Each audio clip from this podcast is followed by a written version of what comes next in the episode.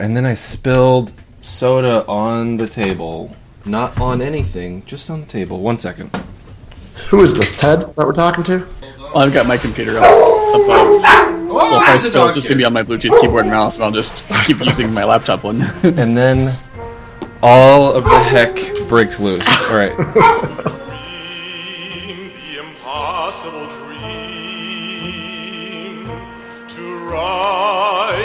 write object-oriented code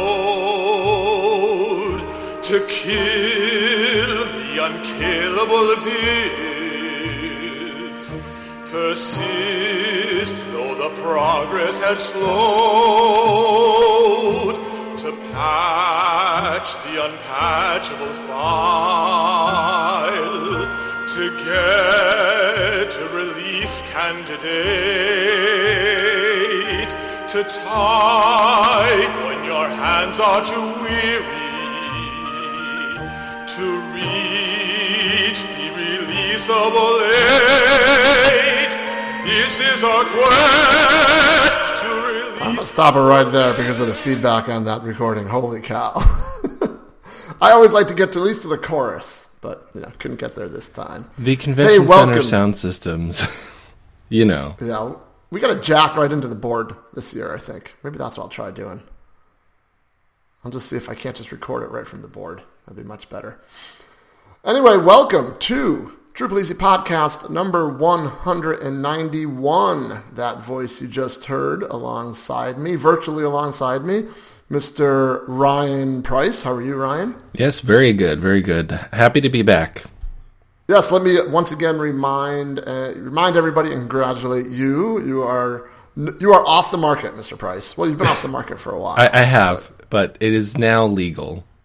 It is now you are legally off the market. Yes. So congratulations again on that. How are things in Portland? Yeah, doing very well.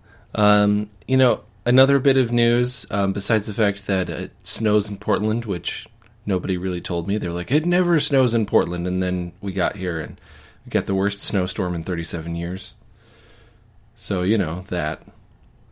Um, but recently there was a tweet by a good friend, Damien McKenna, that is his 10 year Drupal anniversary.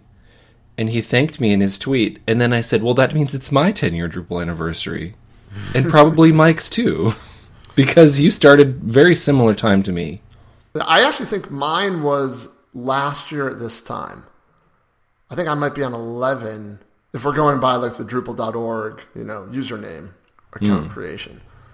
Because Oh, yeah. If it's, if it's just by account creation, mine is much later than my actual, like when I started. Yeah. I remember because there was um, at Drupal Camp New Jersey last year, there was, I think it was actually Ray from, uh, Ray Saltini from FFW, who was also had like his 10 year Drupal versary. And we were talking about it at, at Drupal Camp New Jersey. Did I actually let you introduce Drupal Easy Podcast? I'm sorry. I stepped on your intro, I think. No, I think, I think it's introduced. Okay. Well, before you go any further, I just looked mine up, and apparently mine says I've been a member for nine years and one month, so I'm right there with you. You are there, Mr. Brian Lewis. How are you, Brian? I'm doing well. Hey, so I'm gonna. I I noticed something as I was creating the rundown, and I want to ask Ryan, since I know you just opened the rundown. Um, have you taken a close look at the rundown yet, Ryan? No, not very. Okay, don't look at it Sounds good. because I'm just gonna ask you. Do you know Brian's Drupal.org username off the top of your head? Because we've known each. The three of us have known each other for a while, and as I'm getting the rundown going, normally I just I know a lot of people or a lot of guest usernames. So I'll just type in Drupal.org slash u slash you know username, and I I go to do that this morning. I'm like, is it Brian Lewis? Is it Modules Unraveled? And it wasn't anything that I knew. And then when I looked at it, I'm like, I don't think I ever knew what his username was. Not that I can think of. I can think of Twitter is Mods Unraveled, right? Right. But right. That's all I got. I mean, yeah, I would have said have you- Brian Lewis also. Did you change? Has this always been your user ID? It has always been Funky Sassy Pants. It, well, you've got a couple days to change it to Funky Sassy Pants so that your, you know, our listeners are not disappointed.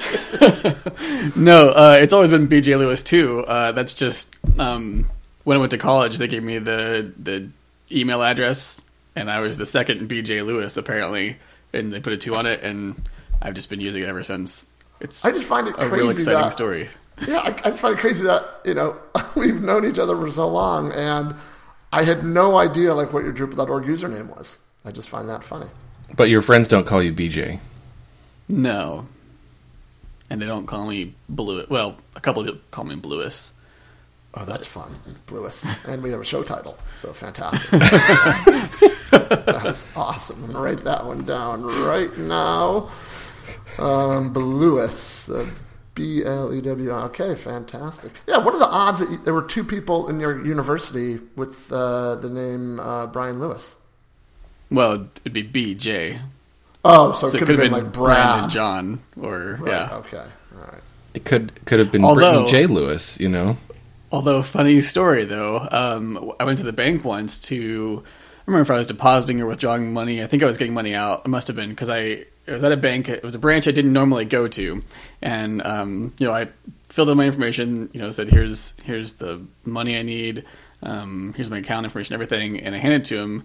And then she like takes a while. She put she types in her computer, and then she calls somebody else over, and I'm like, whatever, it's okay. And then uh, the other lady is looking at the computer, looking at me, looking at the computer, looking at me, and I'm like, so what?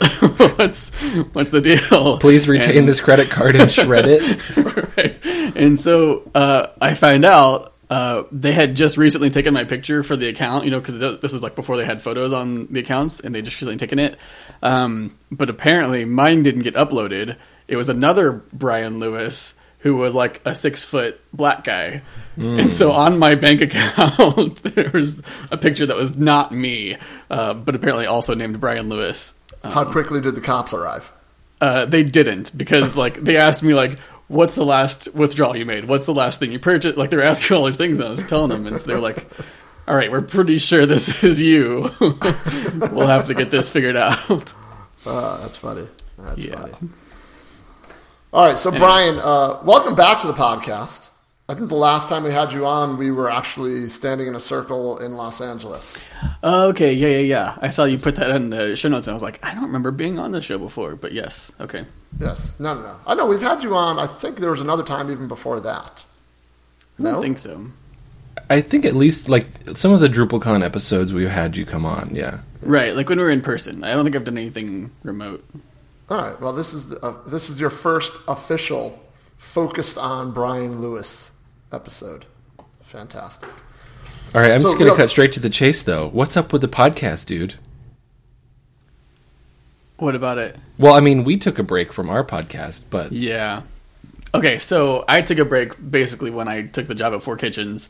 Uh, it was an unintentional break, but all of a sudden I had you know work to do for other people, and when you have work to do, you do less of your own stuff. you just need to get However- about five co-hosts, and then you're good. right. Um, hey, so you guys looking to co- co-host a podcast?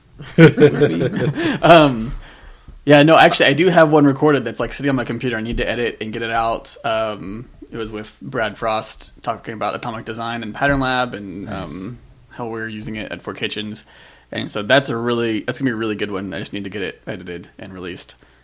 And then Ted is supposed to be on also to talk about um, like Drupal 8.3 and beyond, but he's been postponing because apparently he has a job now too.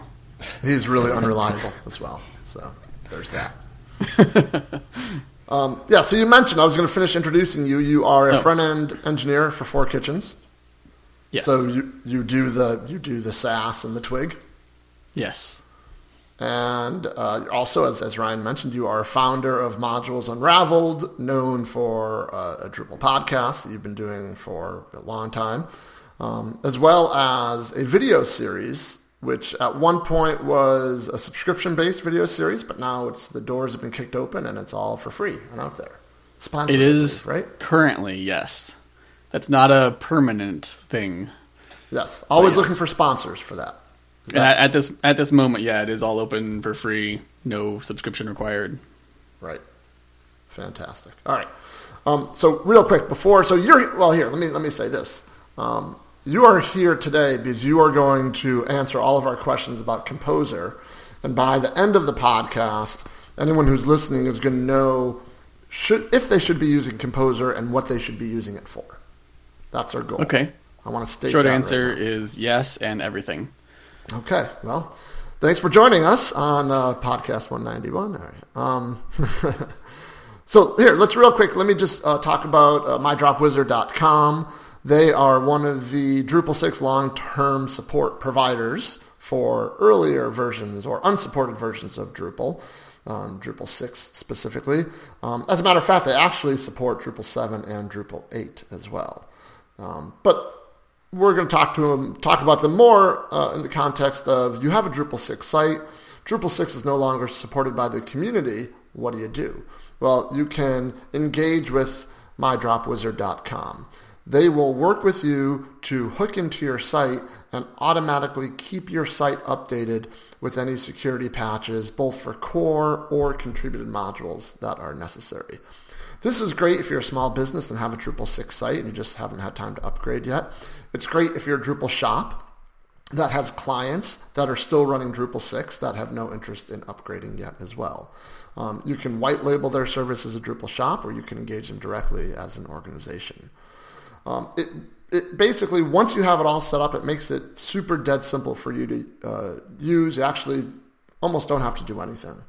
Um, you can set up some very simple tests with them so that every time they pl- apply an update, they will run through a series of tests to make sure your, your website is still working and then automatically push those tests to the live environment. They've got great customer service um, and you should definitely check them out at mydropwizard.com. Um, yeah, so there you go. So thank you to them for uh, continuing to support the Drupal Easy podcast. So let's uh, let's start at the very beginning there, Mr. Lewis. And you know, if you listen to the podcast, uh, you know, or, you are involved in the Drupal community at all, you've probably heard of Composer, and you know that Composer has something to do with dependency management. And you, we really only started talking about Composer with Drupal 8. Um, so there's might be these little tiny pieces of information that have been hitting your brain, but you know maybe you don't have the full picture of what exactly Composer is. So you know why don't we kind of level set everybody first, Brian, and just tell us what is Composer?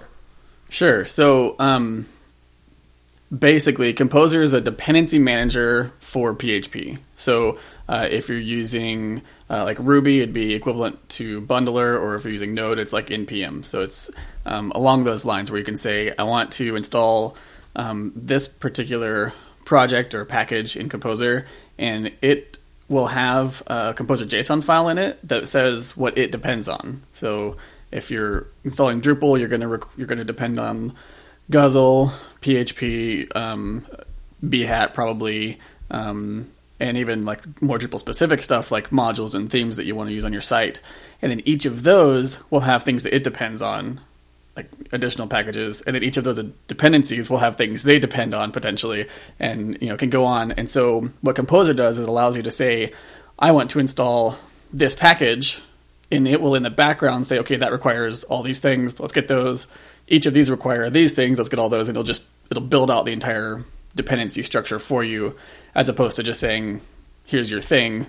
Okay, by the way, you also need to go to get this other thing, and then you know doing the the install manually.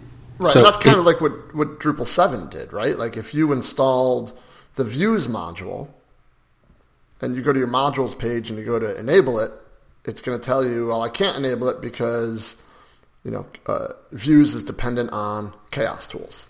Mm-hmm. But that's, that's where it would stop. It would still be up to you to go out and get chaos tools and install it. Right.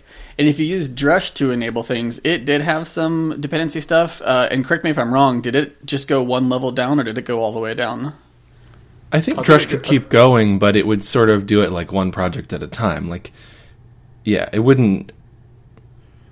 Yeah, I don't know. That's a good question, but I, you know, I don't think there were too many modules that were like, this module depends on that one, depends on that one. Which in Composer land you can kind of get there. But my my comment about Composer is, in the age where people are trying to get off the island and you have people like um, the Drupal Commerce Project are releasing some of their modules as publicly available PHP packages and not as Drupal modules.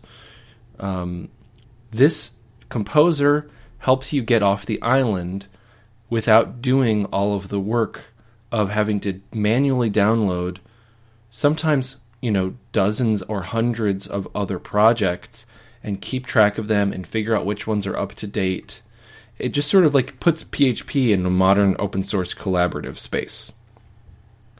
So if you don't if you don't want to know anything else about composer know that. And then fast forward about 10 minutes.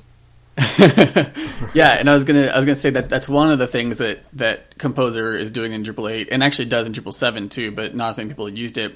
Um, that Drush didn't do is if you required like if you want to install uh, View Slideshow, you had to go manually install the JavaScript that comes with it, and then the module. Whereas if you say I want to install View Slideshow uh, via Composer, it'll in its Composer JSON file say I require this library file, and it'll get it automatically, as opposed to the two step process. It gets all of the dependencies, not just the Drupal specific dependencies. Right. And and basically what that requires is for the module developer to just put a little composer file in their module file. If they have some extra piece of code, it could be JavaScript, it could be, you know, PHP, it could be a lot of things.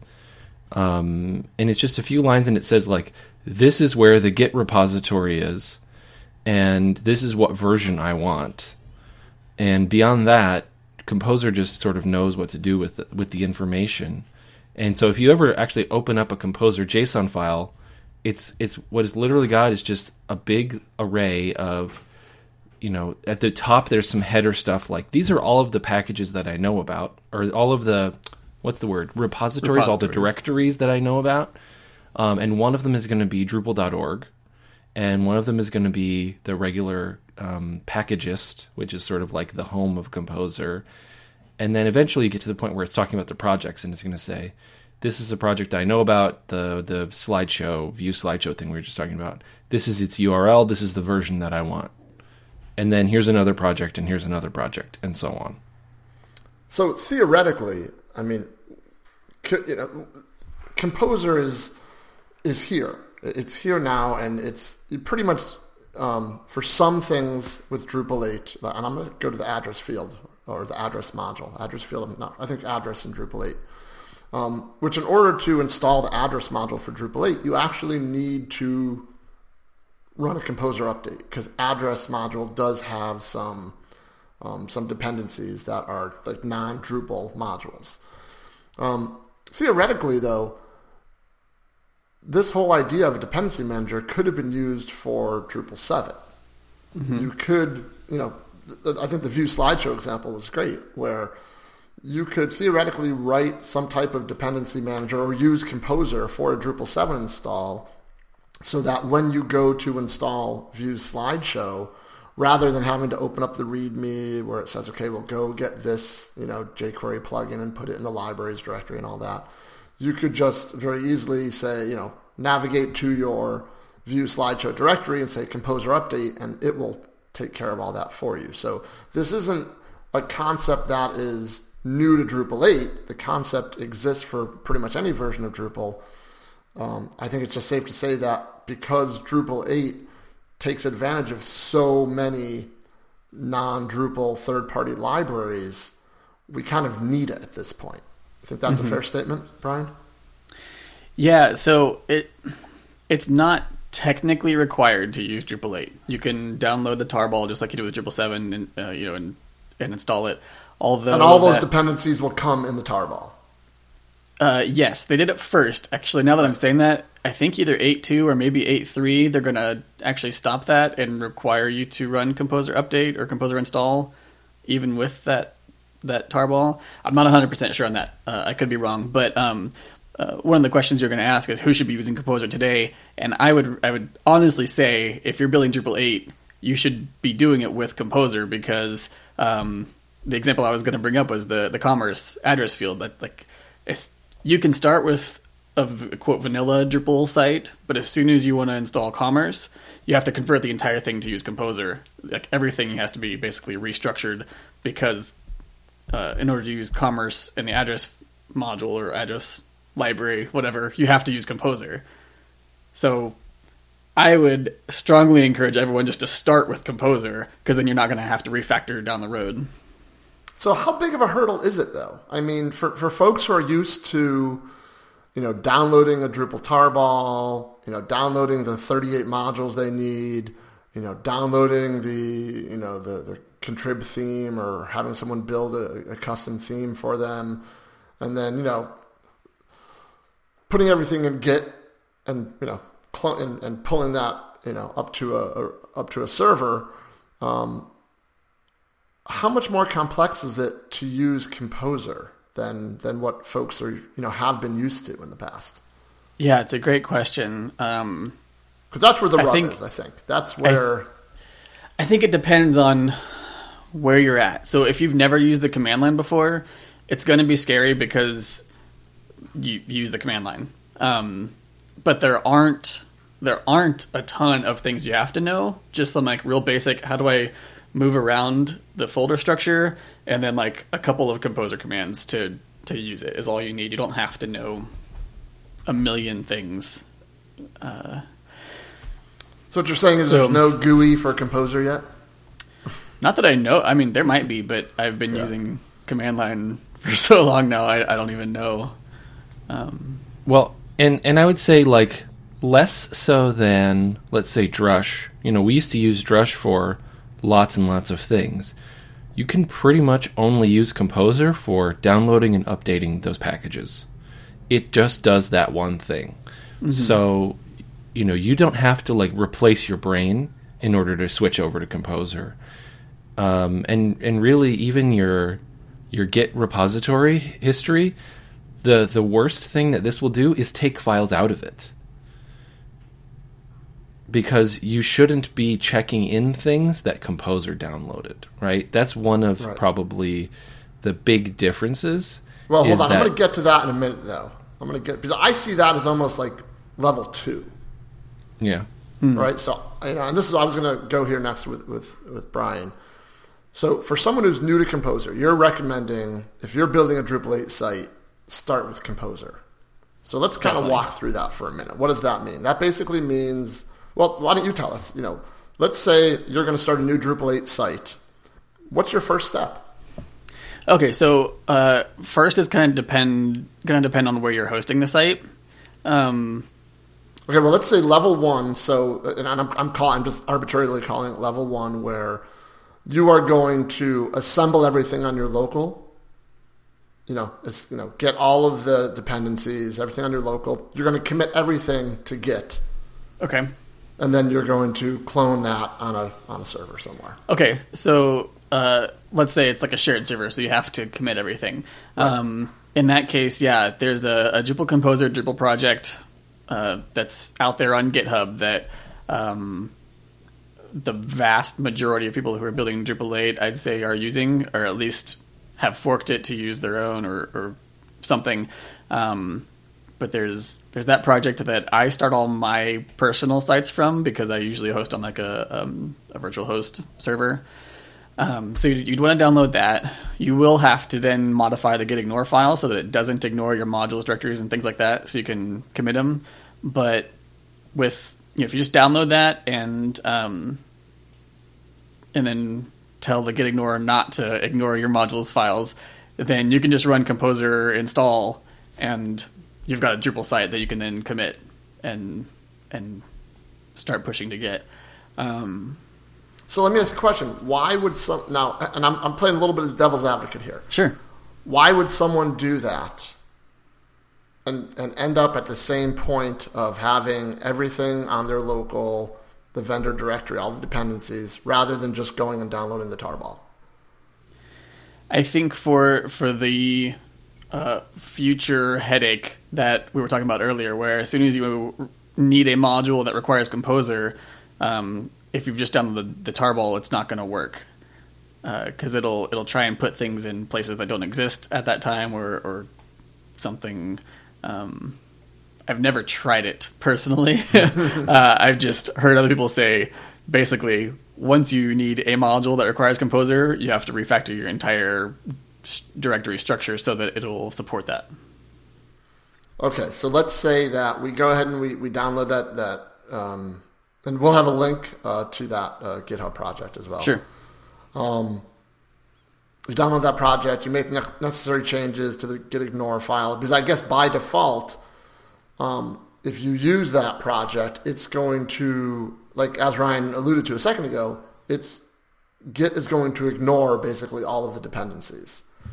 The Yeah. Think the, and the thinking behind that is, and this is where what I think in my mind is almost like level two, is where the only thing that gets checked into the repository at that point is is what other than the composer.json file. Yeah, there's a composer JSON, usually a composer lock at that point, and that file is just automatically generated when you run composer install or update or whatever. You don't actually change that yourself. Um, and then just some like scaffolding files, um, placeholder folders, directories for like where your modules will go eventually, or um, if you have any scripts. Um, for example, that project comes with a script that runs every time you run either Composer Update or Composer Install that checks to see if you have um, like the, the Drupal core files. It checks to see if you have like the settings files um, and some other required things that um, that you might want to change. But so they so they don't include them as part of the project because as soon as you change it, then you're not uh, in sync with the original project. Um, and, it, and they can easily get them. So like, there's a few just kind of scaffolding files that come with it, but you know, you're you're talking about a dozen or a couple dozen files for your entire project, as opposed to a couple dozen files per module that's in your project. And the, and the idea there, you know, again, I'm going to talk about this level two, where um, basically all the dependencies are not in the repository. The idea is there is that when you clone that repository to a dev server or a test server or your production server, um, Composer actually runs on all those servers to download all the dependencies. Correct. So that, and for me, that I feel like that's the that's the difference right there, right? If you're hosting on, you know, and I'll just call it simple hosting, you know, shared hosting or, um, or somewhere where you you don't have complete control over the server, you you kind of can't do that, right? You need everything in the Git repository. Mm-hmm. So for me, that's kind of that's kind of a, a major decision point, you know. And actually, when you're first starting the project, you have to kind of know where, you know, how how I'm going to use Composer is going to be dependent on where ultimately I'm going to host. Um, yeah, yes and no. I mean, if if you know for sure it's going to be a, a simple host or a shared host, then you have to make the decision. If you're unsure and you just go the route that the you know the, the Drupal project, Drupal Composer, Drupal project comes out of the box and don't have all that stuff committed, um, it's you know a couple of line deletions and that get ignored later to say, okay, now we do need to commit these, so we'll start committing them locally. Um, whereas previously, as long as you're just building locally, you don't have to commit that stuff. How about with you know what I call like modern Drupal hosts like Pantheon, Acquia Cloud, Platform, and now Amazee? You know, do they support? You know, Yeah, having- so yeah, B- before we before we jump there, let's go to the mid level, which is like a, a virtual private server, a VPS. Oh, okay, yeah, great. Um, No, good, good. So with a um, with a shared host, you'd have to commit everything because they don't allow SSH access or things like that usually. Um, so you'll just have to do that. I don't. Even, it's been so long since I've done that. Like FTP, I don't know. Is that still a thing? Um, but uh, so the, the kind of mid level would be like a VPS where you have uh, SSH access. You can install Git, Drush, all that stuff on there. Um, then it's just a matter of you know installing the composer, which is one or maybe two lines on the command line that you can just copy and paste from their website and have composer on your site, and then you're done. So you can just you know uh, run your composer stuff locally, build it out, and then commit just the the JSON file that says what you need to get, push that up, and then once it's on the remote server, just run composer install, and it'll build out the site again there. Um, using the lock file, so you'll have exactly the same versions. That's another thing we should mention about Composer. Um, the way it works is you say, I want, um, for example, what's a good module? I can't even think of modules. Let's say C Tools. You want C Tools version, you know, at least version 1.0. So you can you can specify that using the syntax in your Composer JSON file. Um, and if you've got you know if, if version 1.5 is out, it'll say okay you know the latest version that's at least 1.0 is 1.5 so let's let's install 1.5 um, and it'll write that the 1.5 to the lock file so then when you push things up if you know version 7 is out now on the remote server if you run composer update it's going to update to the latest one. But if instead which is recommended you just run composer install it's going to install straight from the lock file. So you're going to get 1.5 even though 1.7 is out. Um, and that's one way that it keeps all of your development staging uh, all of your environments in sync is that lock file. It actually specifies the exact version or if you're using a dev version of a module it'll actually use a commit hash for that module so you're, you're getting literally the exact same version across all environments whereas with drush if you just do like a drush install or drush DL C tools, you might get something different unless you specified it yourself each time. All right, so a couple things then. So if when you're in this situation, you know, where you're hosting on on um, a VPS, like you know Amazon or Rackspace or something like that. Mm-hmm. Uh, so you're ready to push a change to production. Um, you take care of it on local. You commit it on local, and as you just mentioned, you're basically just committing a change to the lock file.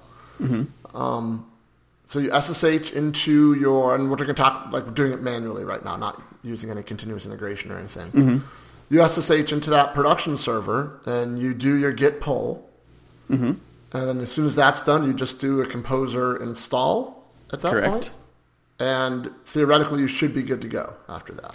Yep. Um, and so then all of your packages will have the exact same version installed. Mm-hmm. Um, but uh, I guess we haven't mentioned this. Composer actually doesn't know anything about uh, Drupal. Like there right. are two separate things. So you get do a git pull, Composer install, then you have all the files in place, and then you'd have to run um, something to enable modules or um, run like the update hooks or you know things like that um, on the Drupal side. Well, but that's and, I mean that's no that's no different than doing a git pull and right. then having to run drush updb or, or whatever. Yep. So is there any difference? Is there any you know potential difference in kind of I don't want to say downtime of the server, but you're basically you know changing a you know well I don't want to say one step process into a two step process, but it seems like there is there could be a little bit more time involved. Possibly. Or am I just uh, imagining that? So I guess because I, when you do your git pull, nothing really right. Yeah, I think you're the composer. Go ahead. Yeah, so I think the the the timing that we're comparing is the timing of you know if everything was committed, the time it takes to do a git pull to get everything, versus the time it takes for composer install to download the new stuff. Um, Which is probably so it's probably very similar. right, right, right, right. And then you know, so going one even you know one step past that is what I mentioned a second ago is rather than doing it manually, you can use continuous integration for all this. Mm-hmm. So you want to talk about that just for a second about what that looks like? No. Okay, very good. So moving on. no, no, uh, I, I haven't. Um, uh, mostly just because I haven't done it much. Uh, you know, we've got tech leads on our team that set all that stuff right. up, and so I, I haven't, uh, you know, had to set that part up well, myself. Well, neither have I. I was going to talk about it in very I, general terms. Maybe, maybe I have I have I have a little bit more experience. Go for it. So, um, where where I work right now, Palantir, we actually have uh, a couple of couple of things we have that are like that. But um, one of them is called Circle CI, and it basically helps you run your tests. And Circle just knows to go and look at the composer file and when it checks out your repository it does a composer install it uses whatever versions are currently in the composer lock and that's the, that's the versions that it uses to install your site for you so it's very similar to what you would do manually um, if it works you know if you're on the command line and you type composer install then as long as your continuous integration tool has a step where it runs composer install then it should work just fine. Uh, but, but it's going to be very saying. similar. Like Yeah, as Brian was saying, you can add more to that though. You can you can do your, your git pull, you can do your composer install, you can do your drush, you know, up DB. You can even do a configuration import. You know, all have that automatically. You know, whenever you you want to move to production. Right. Yeah, and so actually, one thing I, I do use for my personal sites are uh, a set of Drush shell aliases that I put together based on kind of this sort of thing that we use internally at Four Kitchens.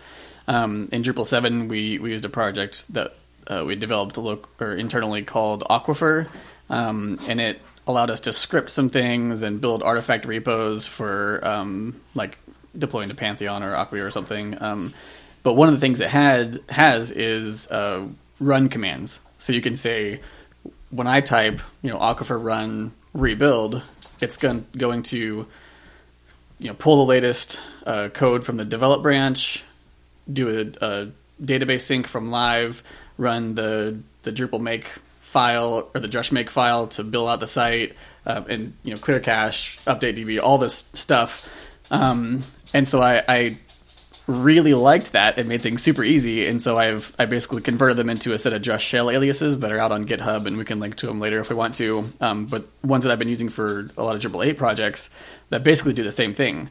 So uh, like when I when I do develop something locally and then commit it and push it up on my my staging server, for example, I can do uh, um, you know drush at my site stage um, stage dash rebuild or something like that. And what it does is it checks out the stage branch, uh, does a git pull, runs composer install, um, does a config import.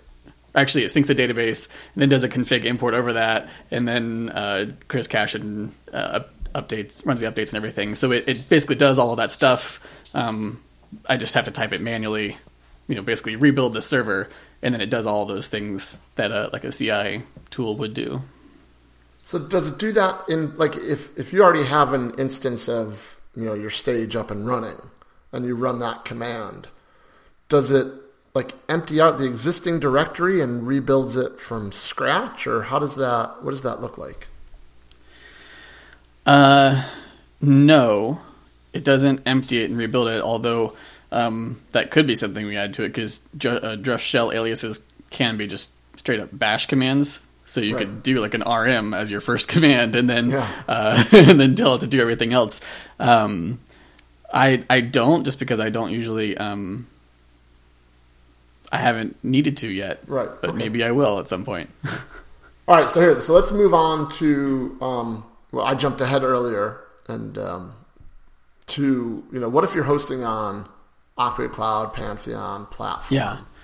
So, uh, yeah, there's a lot of them. So, like, platform supports Composer out of the box and always has. They've they've been kind of ahead of the curve as far as I am aware uh, on that front.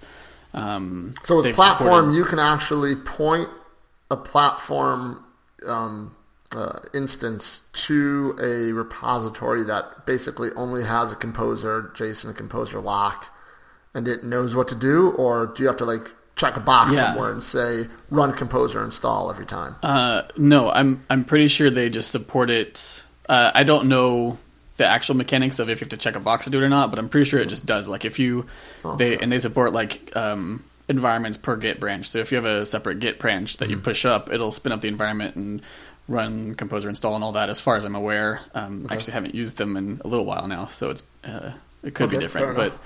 Um, yeah, so as far as I know, they've supported it f- since day one.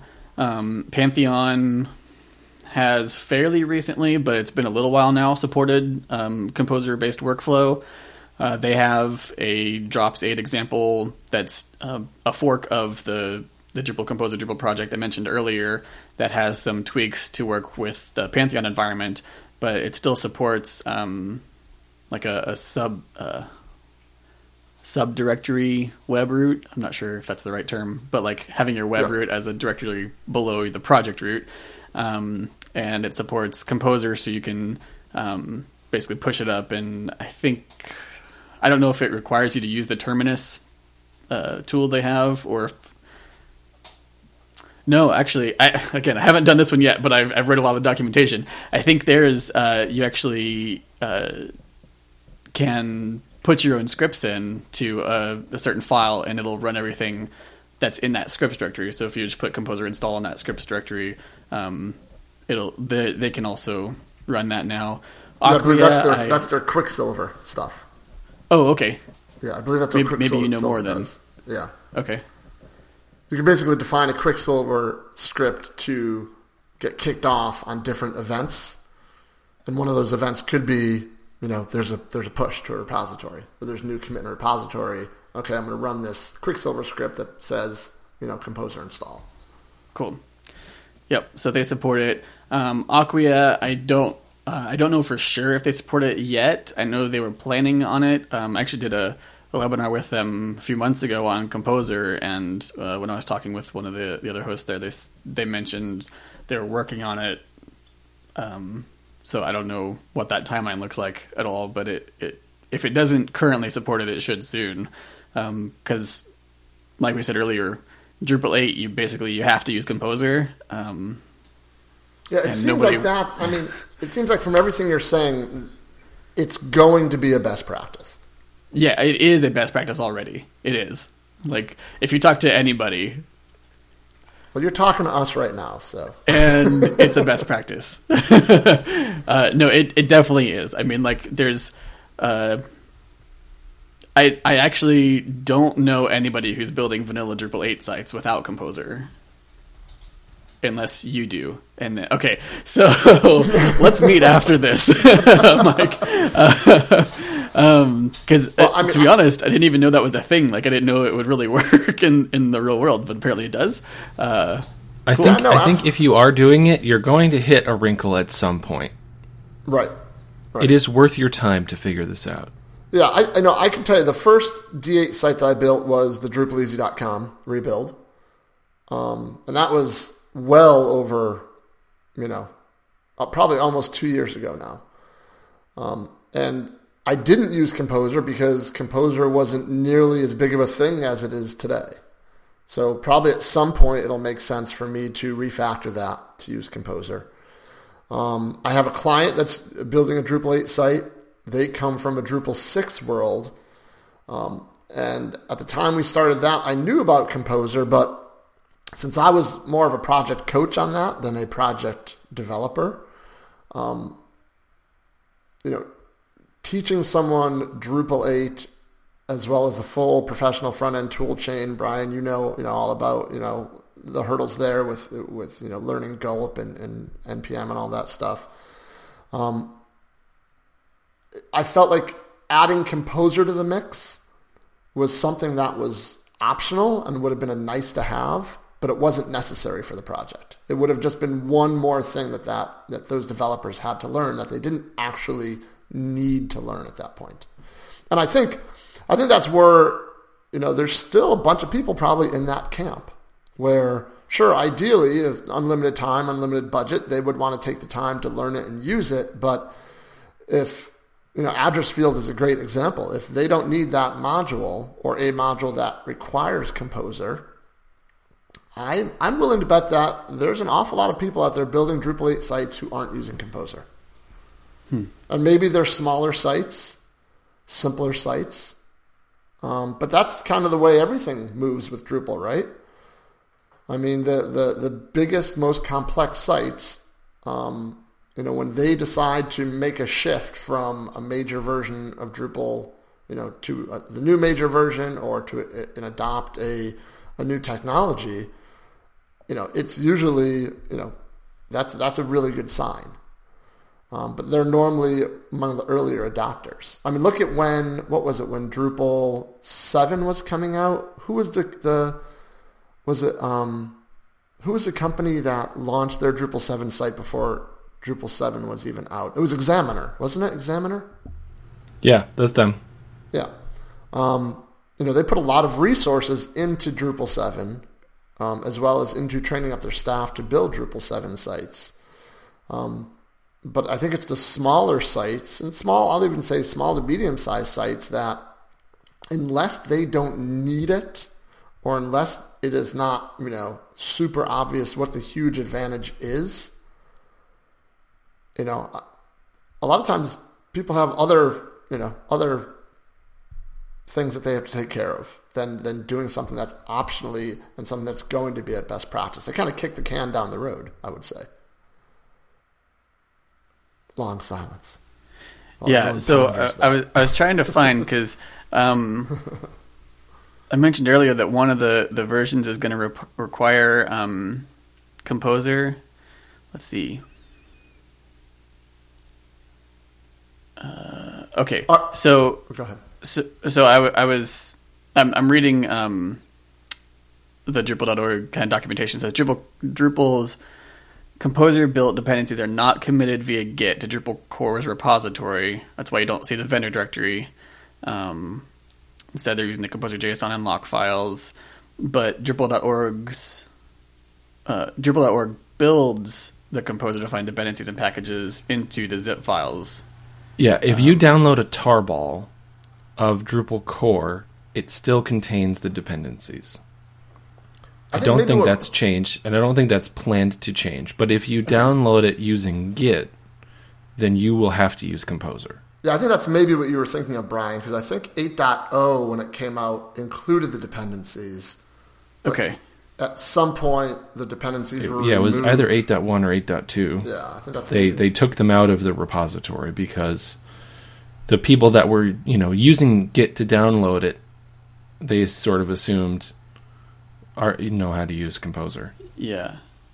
So one uh, one potential downside to that is you know it is like it goes way back to using FTP to update Drupal core.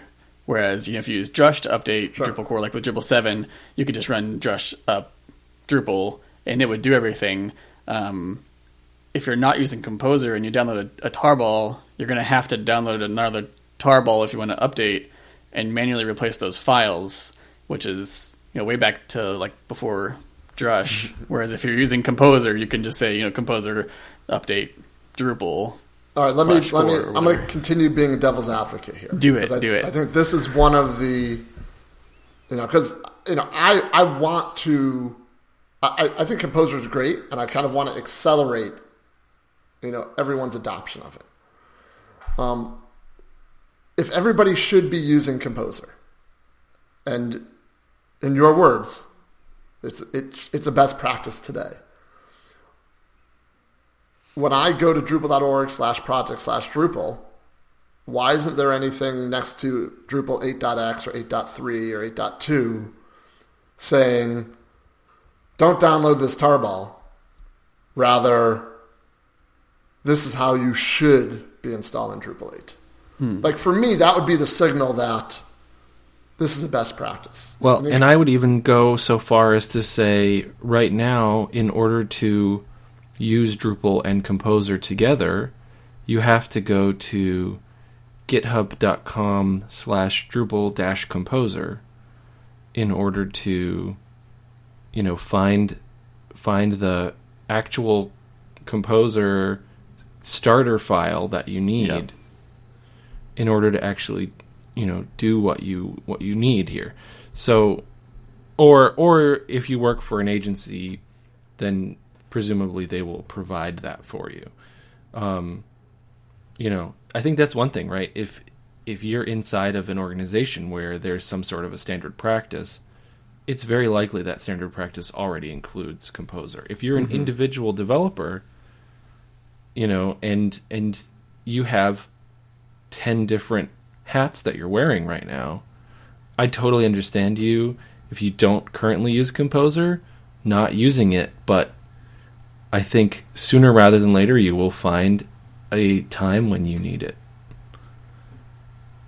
And i think we actually have covered a couple of months ago there were some stories about sort of like the uh, almost like forced migration to composer by by just certain developers choosing to have composer dependencies for their projects and making it hard not to use composer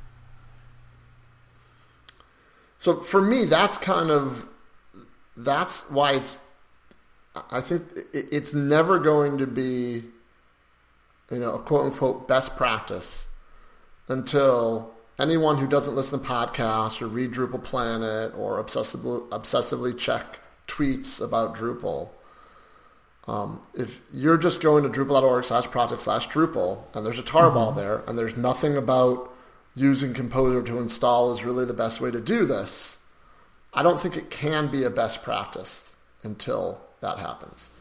Now, granted, you know, you can come right back and tell me, well, there's nothing about, you know, using, um, you know, git clone or drush DL on, on those project pages as well. Um, but I think Composer is, I mean, it, it's, it's a significant hurdle for people to get over. And if we want to signal that, hey, the right way to install Drupal 8 is with this Composer thing, then I think the best way to do that is to change the project page. Yeah, that's a great point. Um, I'll just go edit that page right now and change it. Okay, cool. Right, problem solved. Fantastic. no, I was I was looking um, at the, the the docs, the so the drupal.org slash doc slash eight. Um, there's a you know how to install and and uh, so if you go to doc slash eight slash install, um, it talks about getting the code base, and it it says if you use git, then run this composer install uh, command, and it kind of talks about that. And then under related content, there's a using composer, and so then if you go over to doc slash develop slash using dash composer, there's more information about using it. So it's it's it's all there and looks very nice in the docs page. But you're right, like if you're just going to project slash Drupal, it's it doesn't say anything about composer, and so if you don't know that you're supposed to be looking for it, you're not going to find it. Right, right. All right, well, that's not a problem we're going to solve today, but that's kind of Yep. where I think that there's a lot of, I don't want to even call it confusion, but I think that folks are unsure about, you know, or, or well, I don't want to say, unsure, actually, unsure is not even the, the right word. I think the right word is people are saying to themselves, do I really need Composer? Should I be using it? Yeah, And right now, it feels like it's mostly opinions, right? I mean, clearly you, you have your opinion. Other people are going to have theirs, but there's Mine's not like a community, you know, standard by any. any well, yours is, of course, yours is right because you're the guest. Okay. So so while we've been talking, I have been doing some experiments in the background. Um, one was Are they I went over related? to yes, okay, good. went over to uh, web enabled. I spun up a web enabled site, and I tried to see if I could use Composer there. And basically, what I had to do with the way that they kind of download and install Drupal, I had to, to remove the Drupal that they had downloaded, and then check out, or not so much check out, but copy and paste the Composer JSON file from GitHub, and then install it as though I were starting a new, brand new project, as though they had never put Drupal in there. Um, that is the example at Web Enabled, but that was probably a similar example to, like, let's say the shared hosting example, assuming your shared host has Composer, right? Yeah, so this actually brings me to my video series. Perfect segue. Uh, so, so I actually have uh, a 26 part video series on using Composer. Well, actually, it- covers Composer and configuration management. The Composer part is actually only a few videos because there's really not that much. Um, but uh, I actually used a web-enabled site for that, and so I went through the steps of you know I've developed this locally. Now, how do I get this on my uh, web enabled server is how I did it. Um, but I, I just called it a one click install server because that's what people might be using. Just if your server says you know, install Drupal 8, you click it, it's it's it's going to have some assumptions, and here's how you then replace that and get this to work on that server. All right. Yeah, so I have, I have definitely. one Uh, more one more question about this. If if I just download a Drupal.org module, I really just have this one module that needs Composer. I go into the module directory, and I type Composer install inside the module directory because Drupal has a Composer JSON at the root. Will Composer find it and then still put the stuff in the root vendor directory? or does it put it somehow in like a module vendor directory? I think that's a question So, that I for sure it- have. So if you run composer install from the root directory, um, in that Composer JSON, like especially if you're using the Drupal Composer Drupal project that we've been talking about, there's a section that says like install paths or something like that. And so it says if the the package is type Drupal module, put it in this place. If it's a theme, put it in this place. If it's a um, But assume assume that I haven't done that. That I just have the one from Drupal.org. I I'm gonna do one more one more experiment here because it's honestly been a while since I started a project like this. yeah, But uh, I don't know the yeah, answer to that. if you if you download if you download a tarball of let's say the address module, which I just did, you just change directory into that address module. This was not inside of a Drupal site. This was just like out in open space. And you enter into the address module directory and you type composer install. It creates a vendor folder inside of address. okay, I don't know what will happen then if I take that folder and I put it into a working Drupal site. Will will it work? Don't know, but it's I don't worth either. experimenting. Um, It's worth checking it out. I've heard I've heard people talk about uh, I don't I don't think it's going to do anything if you don't tell your root composer JSON file that the address module exists.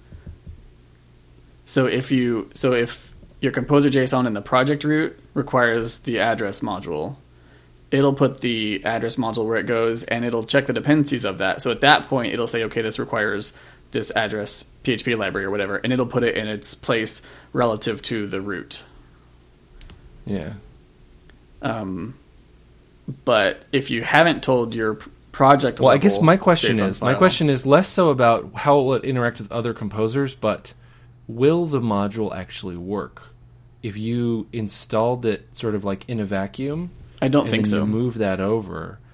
I don't. Will Will Drupal be able to find those libraries with with the autoloader? I don't think so. Uh, I'd And be is- uh, interested to hear your the results of your experiment.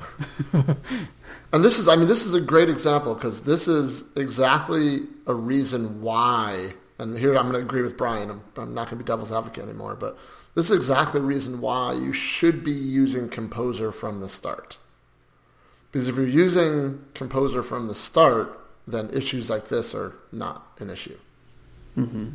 But if you're developing some sort of Frank, no, I don't want to call it Frankenstein, but if you have a Drupal 8 site up and running that does not use Composer, but then you want to add the address module, and you do your Composer install on that, and then the vendor directory gets created in there, you know, Ryan's point is valid, is will it blend, right? Okay, well, I'm going to keep things moving here. Um, Yeah. Just have one other thing I wanted to touch on. Um, and that is, you know, so I have a bunch of links uh, I'm going to put in the show notes having to do with Composer. Um, one of the more interesting um, ones, or two of them, I should say, both by uh, Marc Drummond, who was actually on our podcast a bunch of episodes ago to talk about something else, but we kind of sucked him into a little bit of Composer discussion at the time. Um, and he has kind of similar concerns that I have, and that being, is it like how high of a barrier is learning Composer for folks that are, you know, new to command line tools like this? Um, and I think one of the more interesting um, things I found was a little Twitter exchange between him and Jacine, um, who I believe they're both. Jacine's a front ender as well. Marc is a front end developer. Maybe Jacine is. I'm not sure. Um, but they were, you know, just kind of discussing, well, which is more difficult, Sass or Composer? And I guess if you're, if and we're not talking about like using Scout or some, you know, some GUI tool for to, to implement Sass. I think we're talking about a full-on front-end tool chain using Gulp or Grunt or something like that. Um, but I just want to ask you, Brian. So, from a technical standpoint, you know, and you're going to have to take off your front-end developer hat a little bit and just you know pretend you're a generalist who knows a little bit of the command line. Where's there a higher barrier there, or how does it compare to Sass? So, um, for if you're starting from scratch, I would say Sass is a lot more difficult to get set up properly than Composer is. Composer is is actually very very easy to get started using. Um, now, if you've already got everything built out and you're you've got the gulp tasks already pre-built or using somebody else's, you copied and pasted or whatever. Um, Sass is just you know you say you know gulp watch or whatever, and then you just kind of write. You don't have to interact with it ever again. Um, whereas Composer, you have to know. Uh, you know, type composer required to get something, composer remove to remove it, composer update to get the latest version, composer install if you just want to install what's in the lock. So there's a little bit more to know, like on an everyday usage point uh, perspective. But if you're starting from scratch, you don't know either. Uh, composer is going to be way more simple to get started using than like a full Sass All right. workflow, Ryan, from my agree? point of view. Mr. Price? Yeah, um, I think it has fewer tools to install, and and like I said before, like it really just does this one thing, which is download projects and update them. Versus Sass is like a creative tool, right? It's like it's like giving someone oil paints who has you know only ever used crayons, and then you're just like, here you go, you now have this much more expressiveness. Right. So, and yeah, Composer is just sort of like, well, you know how you used to just buy all the things by talking to a cashier and then they would give you your money back? Well, here's the self checkout line. It requires you to do a little bit more work and like hold some things in your head. Like, I have scanned all of my items, I've put them all in the basket over here, and I'm about to give you some money, but you know, there there's just a slight difference there versus you now have all this other stuff you can do. Right, right, right. it doesn't it doesn't really like open up a whole new world of possibilities. It's it's trying to make your life easier not not give you you know all these extra all these extra tools because because css you know the the rate of change of what people want to do with css moves slower than the standards body this isn't this isn't a reaction to you know a broken bureaucracy it is it is just trying to save you time by you know making it easier to have these dependencies in your project Agreed. Agreed. All right. Well, moving on. Let me um, tell everyone about Drupal Career Online. Uh, the next semester, 12-week semester, starts on Monday, March 13th of this year. Uh, Drupal Career Online is a three half-day a week, 12-week long online Drupal learning course where we learn a blend of Drupal 7 and Drupal 8. And to be perfectly honest, after talking to Brian and Ryan today, I'm going to consider, you know, when we install Drupal 8 sites to uh, do it via Composer. Um, we'll have to look to see where I can get that into the schedule, but um, you know, as I think we all agree, it's it's it's it's coming, and everyone's going to be use it, using it soon um, as a best practice. Uh, so, if you're interested, or you know someone who might be interested in Drupal Career Online, we do this thing called the Taste of Drupal. And there's actually one tonight, but this podcast is going to be out uh, after that takes place. So the next one is going to be on Tuesday, February 28th, from 5:30 to 7 p.m. Eastern here in the U.S. And it's basically a free webinar where I will talk about, you know, in, in a bit more detail, what exactly Drupal Career Online is. We'll go over the curriculum. We'll look at the syllabus. We'll talk about the teaching style and and all of the um, uh, all of the materials that are available to the students and kind of you know our you know our take on how you know how to learn Drupal the right way. Um, if you want to kind of get a little bit of a taste beforehand, uh, we just put up a blog post called "Learning Drupal: Time is on Your Side." Um, I am not a huge fan of um, uh, boot camp, fire hose style training where it's you know 40 hours a week for a week, you know eight to five. Um, I just feel that too much falls through the cracks, and if you fall behind at the beginning, then you're you're kind of in big trouble. Um, I am much more of a methodical um, learner as well as instructor, where I want people to learn something, practice it, go away and think about it, and maybe experiment, and then come back and learn some more, um, and just keep that very methodically going over uh, 12 weeks. So you can check out that blog post. Kind of talks about our philosophy a little bit more. Um, and if you're interested in Drupal Career Online, by all means, uh, check us out at drupaleasy.com slash DCO for Drupal Career Online. And you can sign up for the Taste of Drupal there as well. Um, so we've been talking for quite a while, so I'm going to, we're going to go super fast through the three stories Um, and Ryan and Brian, just chime in if you have anything you want to add. Otherwise, I'm basically not going to do much more than, than summarize them in a sentence or two each. Um, the first one, something I'm actually pretty excited about, uh, layout is a new experimental subsystem for Drupal core. Um, there's a link to the change record. Uh, anyone who's played with Display Suite or panels in Drupal 8 knows that there is a, I believe it's called Layout plugin module that is um, both of those modules are dependent on. And basically, what it does is Layout plugin um, allows uh, uh, designers or themers to basically create one template file and have it work for both Display Suite and panels and any other module that wants to uh, take advantage of it. Um, that module, Layout plugin, is what is becoming layout in Drupal core at some point in the future. So it's it's marked experimental right now, um, but that layout plugin is going to be part of Drupal core. So there is going to be one way to create layout plugins in Drupal core moving forward, which is fantastic. Um, story number two the Media Initiative, and I'll just read the title of a blog post by MD Systems. Uh, the Media Initiative is official, and we, being MD Systems, are one of its leading parts. Um, so the media handling in Drupal 7 was a big thing with the media module. Um, getting some of that into Drupal core has been high on a lot of people's wish lists. So there's been a lot of work in the contributed space for Drupal 8 around the various media modules. Um, it is now an official core initiative, and some of those modules are going to be making their way into Drupal core in the future. And the folks at MD Systems are, you know, very rightly proud of their kind of leading role in that. And I think that's it's great news for everyone um, that those kind of core competencies are going to be making their way into uh, Drupal core in the future.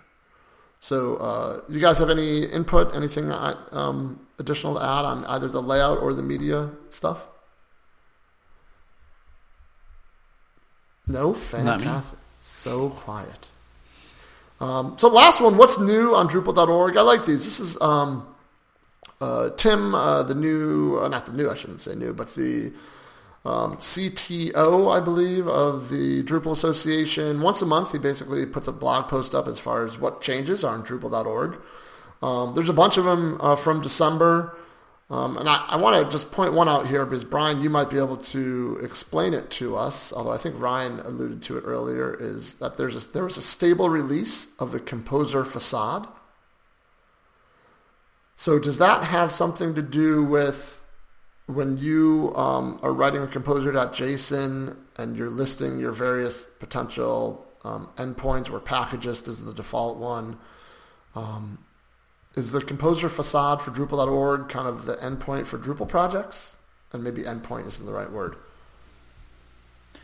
Um, I've never heard the word composer facade. I've never heard those words put together before.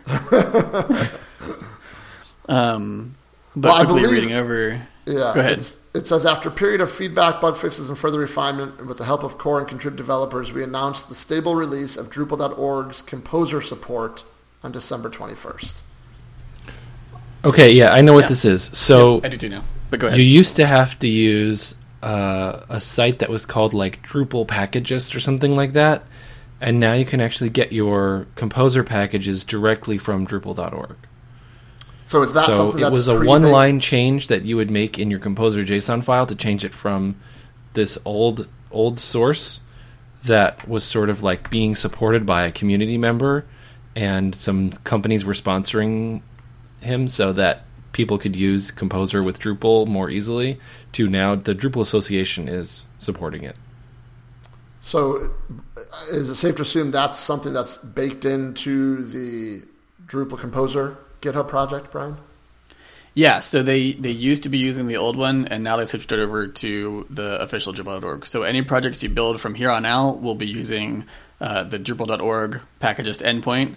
Um, and if you've got old projects that were using that uh, template, then you'll have to do some conversion. Um, you'll have to add the new repository and change the version numbers the way they're they're written for your Alright. projects. But Very good. anything going forward is is using that the new one. So Perfect, perfect. All right, a couple more things out of this December update. Um, and I'm just going to mention this one real quick because it's uh, about Composer. That Drupal CI has been refactored and updated to use Composer. So definitely another signal that you know Composer is rapidly becoming a best practice um, all, all over the, the Drupal universe. Um, and then something we've talked about in the podcast in the past. I don't think we've talked about it for a while, but the project application review process which uh, makes a lot of people just you know just nuts uh, how you know long it takes and, and um, the association is getting ready to help uh, revamp that entire process. So there is um, some planning going on right now um, for the project application revamp. Uh, I think we actually mentioned it last week when we were talking about um, a blog post that came up um, about how the Drupal.org marketplace is ranked, and that hopefully in the future, um, organizations that participate in project application reviews will get some credits um, that will be applied to the, their ranking on the uh, Drupal.org marketplace. So that always a really uh, cool um, blog post. I, I, check it out every month whenever I see it come across Drupal Planet. Always lots of good stuff there. Alrighty, that was three stories. Uh, picks of the week. I am just going to give mine first, real quick, and then shut up for a while. Um, I found this module called the miss the module missing message fixer, um, and all it does is it's a module. If you've upgraded past Drupal 7.50, maybe even 7.51, if you have kind of a rogue entry in your system table for a module that isn't there anymore, you end up getting this annoying message that shows up on usually on your status report or some other mm-hmm. pages. Yes, we've all seen it. And you can go in and you can manually mess with your systems table and, and get rid of it, or you can, you know, re-download the module and then disable and uninstall it properly and then get rid of it that way. Or you could just use this module, the module missing message fixer module that will help you get rid of those messages. Um, and I also want to remind everyone um, nominations are open for the 2017 Aaron Winborn Award. Uh, this is the award that's given annually to a member who gives back to the community in an extraordinary way. So definitely check that out. Link will be in the show notes. I see Ryan still typing, so I'm going to look at Brian for your pick of the week. Yeah, so I was just looking at that uh, m- missing module message fixer drush command, and it's drush mm, full. it's M M M F L.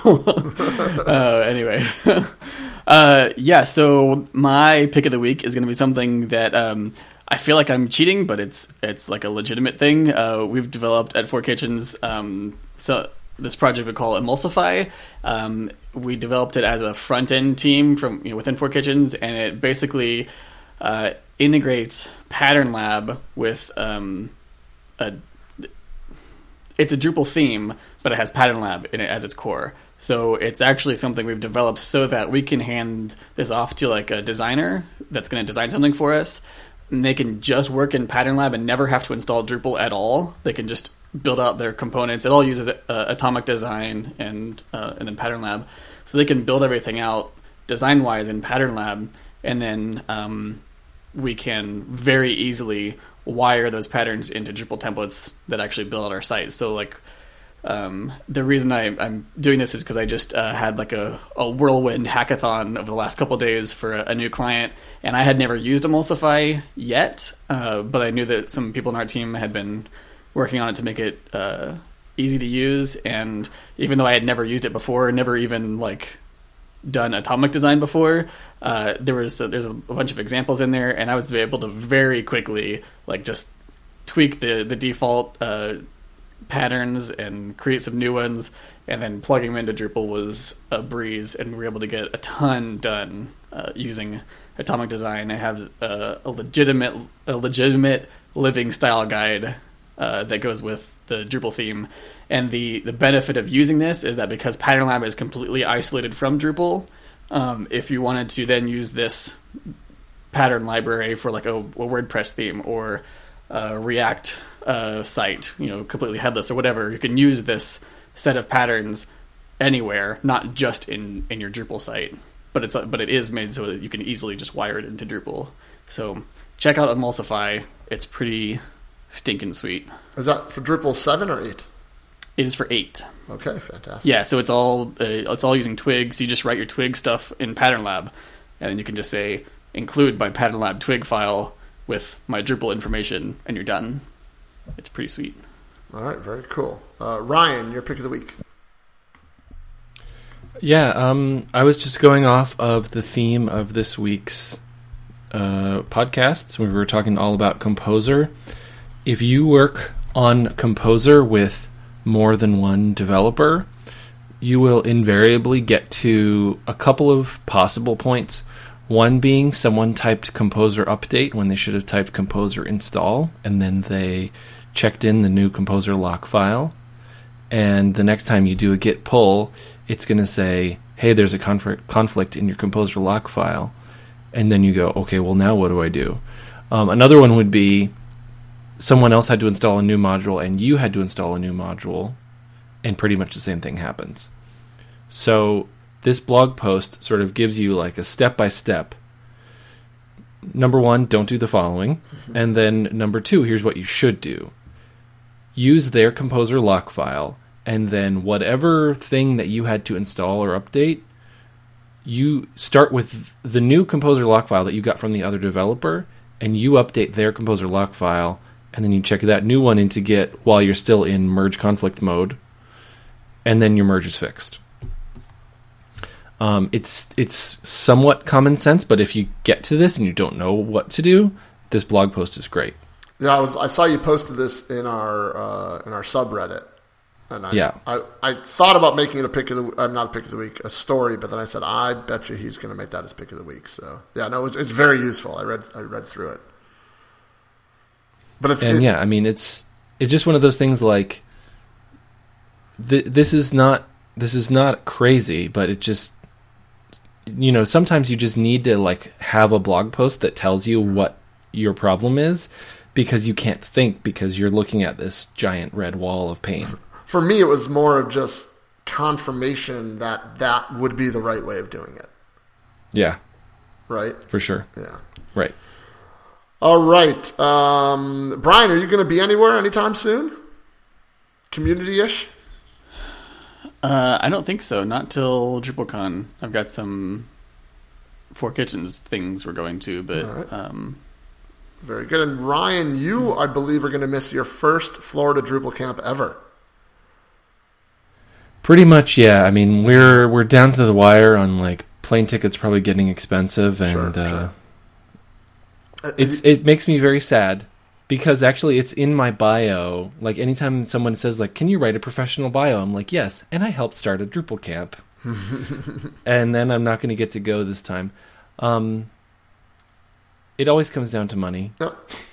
That's pretty much it. Uh, anywhere else Uh, that you're going to be in the next few weeks?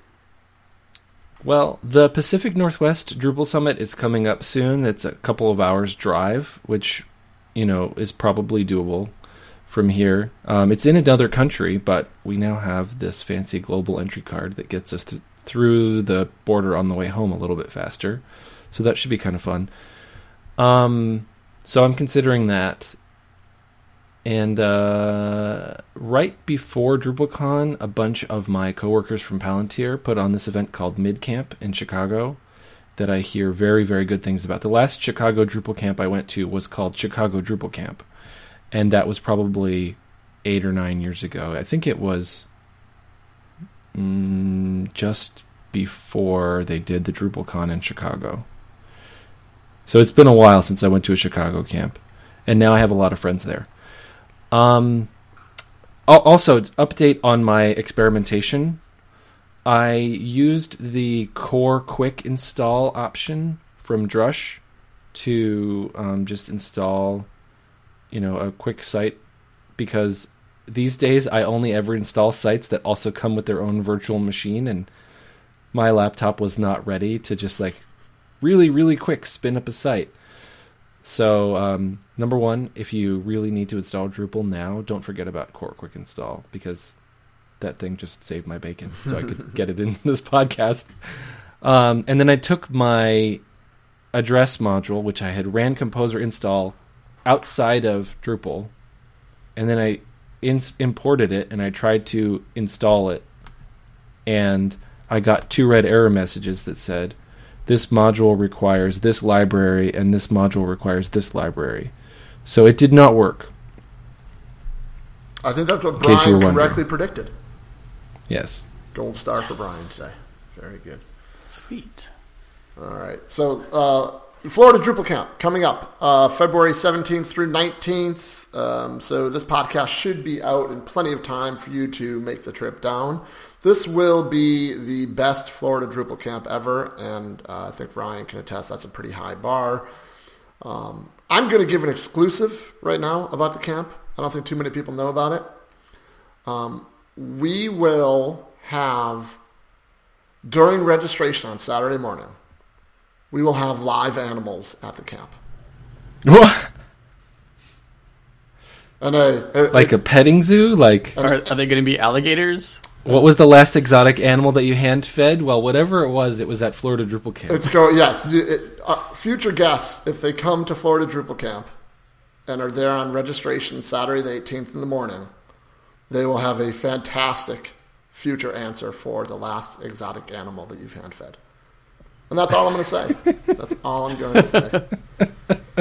So, Mr. Price, where can people find you online? I go by Liberator on just about every site. Um, take out the last vowel. Uh, you can actually see some new blog posts coming up very soon on Palantir.net. And I have other podcasts that have also been on hiatus um, that I'm hopefully going to be doing something with soon. But like anything that I do, I would much rather do it with other people. So uh, if you're out there and you're interested in talking about, you know, fun, interesting things, send me a tweet. Let's let's chat. Let's make something happen. Brian Lewis, you you're you're a, a podcaster in need of a podcast. Let's talk. Where can people find you, Brian? Uh, Twitter, mods unraveled, um, modulesunraveled.com, Brian at modulesunraveled.com, BJ Lewis 2 on Drupal.org. Fantastic. And as always, I'm Ultimike pretty much everywhere, and you can also follow Drupal Easy um, on Twitter and pretty much anywhere else. So, Brian, oh, I forgot to tell you not to put, type your answers in, but that's okay. So, for five questions, you ready? Here we go. And Uh, number yeah. one is already making me hungry. Name something interesting you do outside of Drupal. So lately I've been uh, making a lot of homemade beef jerky, like getting big hunks of meat at the store and slicing it at home, and I have our own. We have our own seasoning that we mix together and uh, dry, and it's all way better than the store bought stuff. I Uh, used to love store bought beef jerky until I had like real homemade beef jerky, and now I can't eat store bought stuff. Okay, I am typing my address into the Skype chat. Uh, if for some reason there should be some beef jerky that ends up at that address, that would be so awesome. I actually have a student. Um, I actually have two students, or graduates, I should say, from our long form class, who uh, one of them sends me homemade caramels a couple times a year. Hmm. The other one recently sent me a giant bottle of homemade limoncello. Hmm. So I, I'm, I'm looking. So I have dessert. I have the after dinner drink. I need something savory. So not that you were ever a student, Brian. You could probably teach me a thing or two, but I would love to try it. So maybe at DrupalCon Baltimore. Otherwise, you can Maybe save a piece for me, that'd be great. I'll just bring the dehydrator to DrupalCon and make it while we're there. That would be outstanding. Yes, that'd be actually. Well, I, I have to say, uh, I have been the uh, guest at uh, Brian's House O Waffles at uh, DrupalCon Austin. That's right. I forgot about that. It was pretty awesome. we we all we had there was like eight of us in the, that Airbnb, and I brought my waffle iron and mixed up some waffles from scratch, and Nice. we had waffles every morning. So that's what I was trying to get him to say. Brought his waffle iron to DrupalCon. this man is serious. All right. What's the uh, last piece of software you've installed?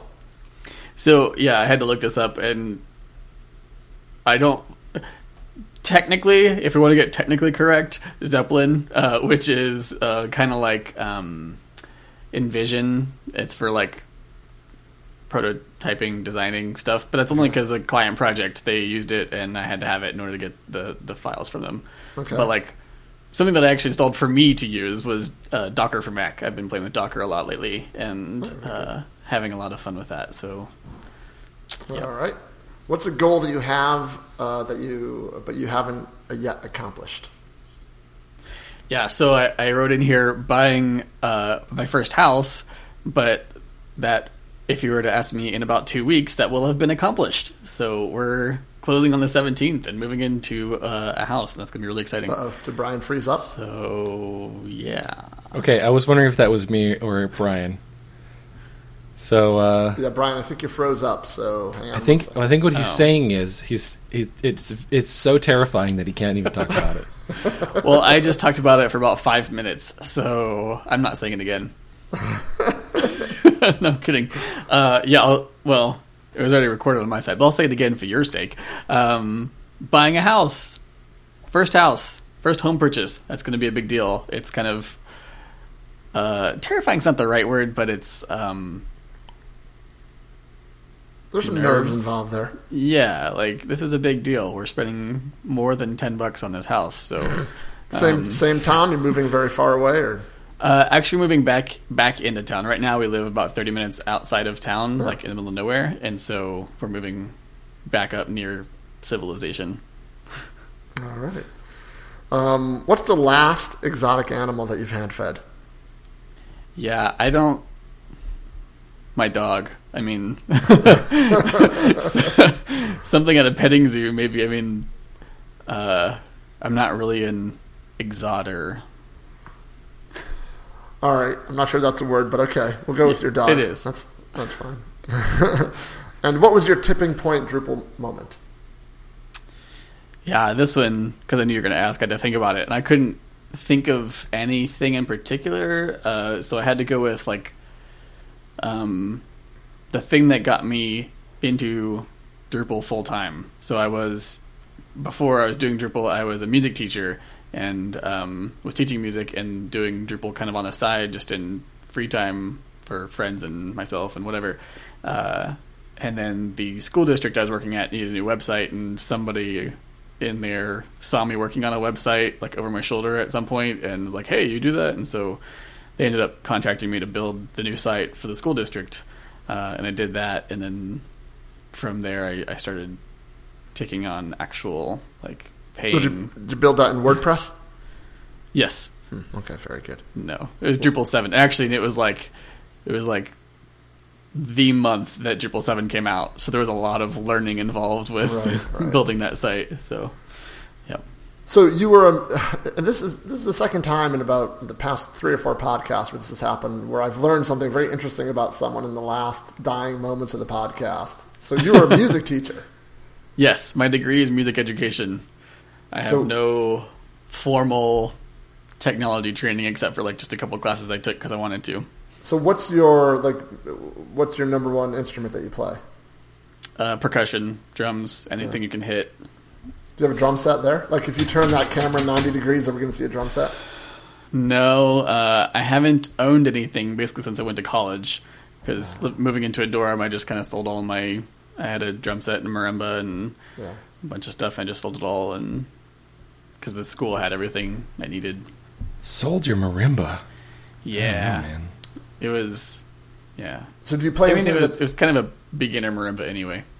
But I mean, I played music. I mean, I, I was in the music department like in middle school and stuff. And I remember like the, the percussionists and everybody else were two separate, distinct groups, even like Yeah. when we were learning. So, are there any like non-percussion instruments that you play, or well, I, I mean, I can play most everything because when you're learning to be a music teacher, you have to take classes on all the other ones. So like Sure. I played oboe and I played bassoon and I played trumpet and I played uh, saxophone and I played violin and cello. And So, do you have any instruments Uh, like lying around your house that when you're bored you just like pick something up and play, or like a piano, or Um, n- well, there will be a piano at the new house because it'll be big enough. Uh, but we've got, I mean, my wife has a guitar and I've got a ukulele and yeah, all right. small stuff here. Always, always interesting to learn about people's like you know what they did before Drupal sucked them in. You know, I do in the garage though have a bag of like drumsticks and mallets and everything that uh, is worth about a thousand bucks, like just of sticks. fantastic. And the only reason I know it's worth that much is because it was stolen once and then recovered. Oh boy, that But seems like a whole anyway. other story. Yeah. All right, so real quick, let me. Both of you did my job today. You, you both mentioned webenabled.com. Um, you know, Brian used it on his latest uh, series of uh, screencasts for composer and configuration management with Drupal 8. Ryan used it for a science experiment. So definitely, if you need to spin up a site and get SSH access to a server and install stuff using Composer or install, you know, wh- whatever you need, uh, definitely check out webenabled.com. And I should clarify, I didn't actually use web enabled. I used dev panel for Dev- there you go. the, the site, which is All right, that's similar. Yes, exactly. So webenabled.com uh, or devpanel.com. Definitely check them both out. DevPanel, as uh, the uh, one of the principals behind both of them, calls DevPanel. He says it's cPanel for developers. So definitely check that out. Um, if you want to hear more of us, DrupalEasy.com slash podcast or search for Drupal Easy on pretty much any podcasting platform. If you want to call us and leave us a voicemail, you can do that in the U.S. at plus one three two one three nine six two three four zero. If you want to suggest a story that we cover or potentially uh, have an idea of what we might be covering in the next couple weeks, um, you can check us out on Reddit. Uh, the subreddit is Drupal Easy Podcast. Uh, so I think that's about it. Ryan, thank you very much for joining, um, taking the time. Always great to see you. Yeah. Uh, yeah. So just because I I still have the microphone, just in case you're wondering, if you install Drupal from Drupal.org, from a tarball, or from Drush, and then you want to use Composer later, you really have to go to GitHub and get this file. If we didn't make that 100% clear before, if you don't have the Drupal Composer JSON file, just don't even worry about it. I was going to ask, like, why why isn't that on Drupal.org? Like, why is that on GitHub? That is a great question, and I think we should totally answer it in a future show. Yes, Brian, you got you want to I- chime in the, there? the short of it is, it, it was a community thing. It wasn't an official Drupal thing. Like the community said, we need this, so they built it. right. Um, and then now Drupal.org has is like supporting it, basic like but doesn't that describe everything on Drupal.org? Yeah. Well, I mean, a lot of things are going to Git, GitHub. You know, like a lot of Yeah. modules are developed on GitHub and then just mirrored onto Drupal.org. So it's, I think it was a, a personal preference of workflow. Right. Okay. Fair enough. Well, Brian, hey, thanks. Uh, um, thanks for being officially a guest on the podcast, not just a. Hey, look, Brian Lewis is walking by. Let's grab him. You can still do that if you want to. Yeah, I'm sure we, we definitely will. But I may or um, may not talk to you. yeah, so thanks for the uh, the screencast series. Definitely check those out on Modules Unraveled, and we'll see everybody on the next Drupal Easy podcast. See ya. All right, fantastic. I thought that went well. I'm going to stop recording.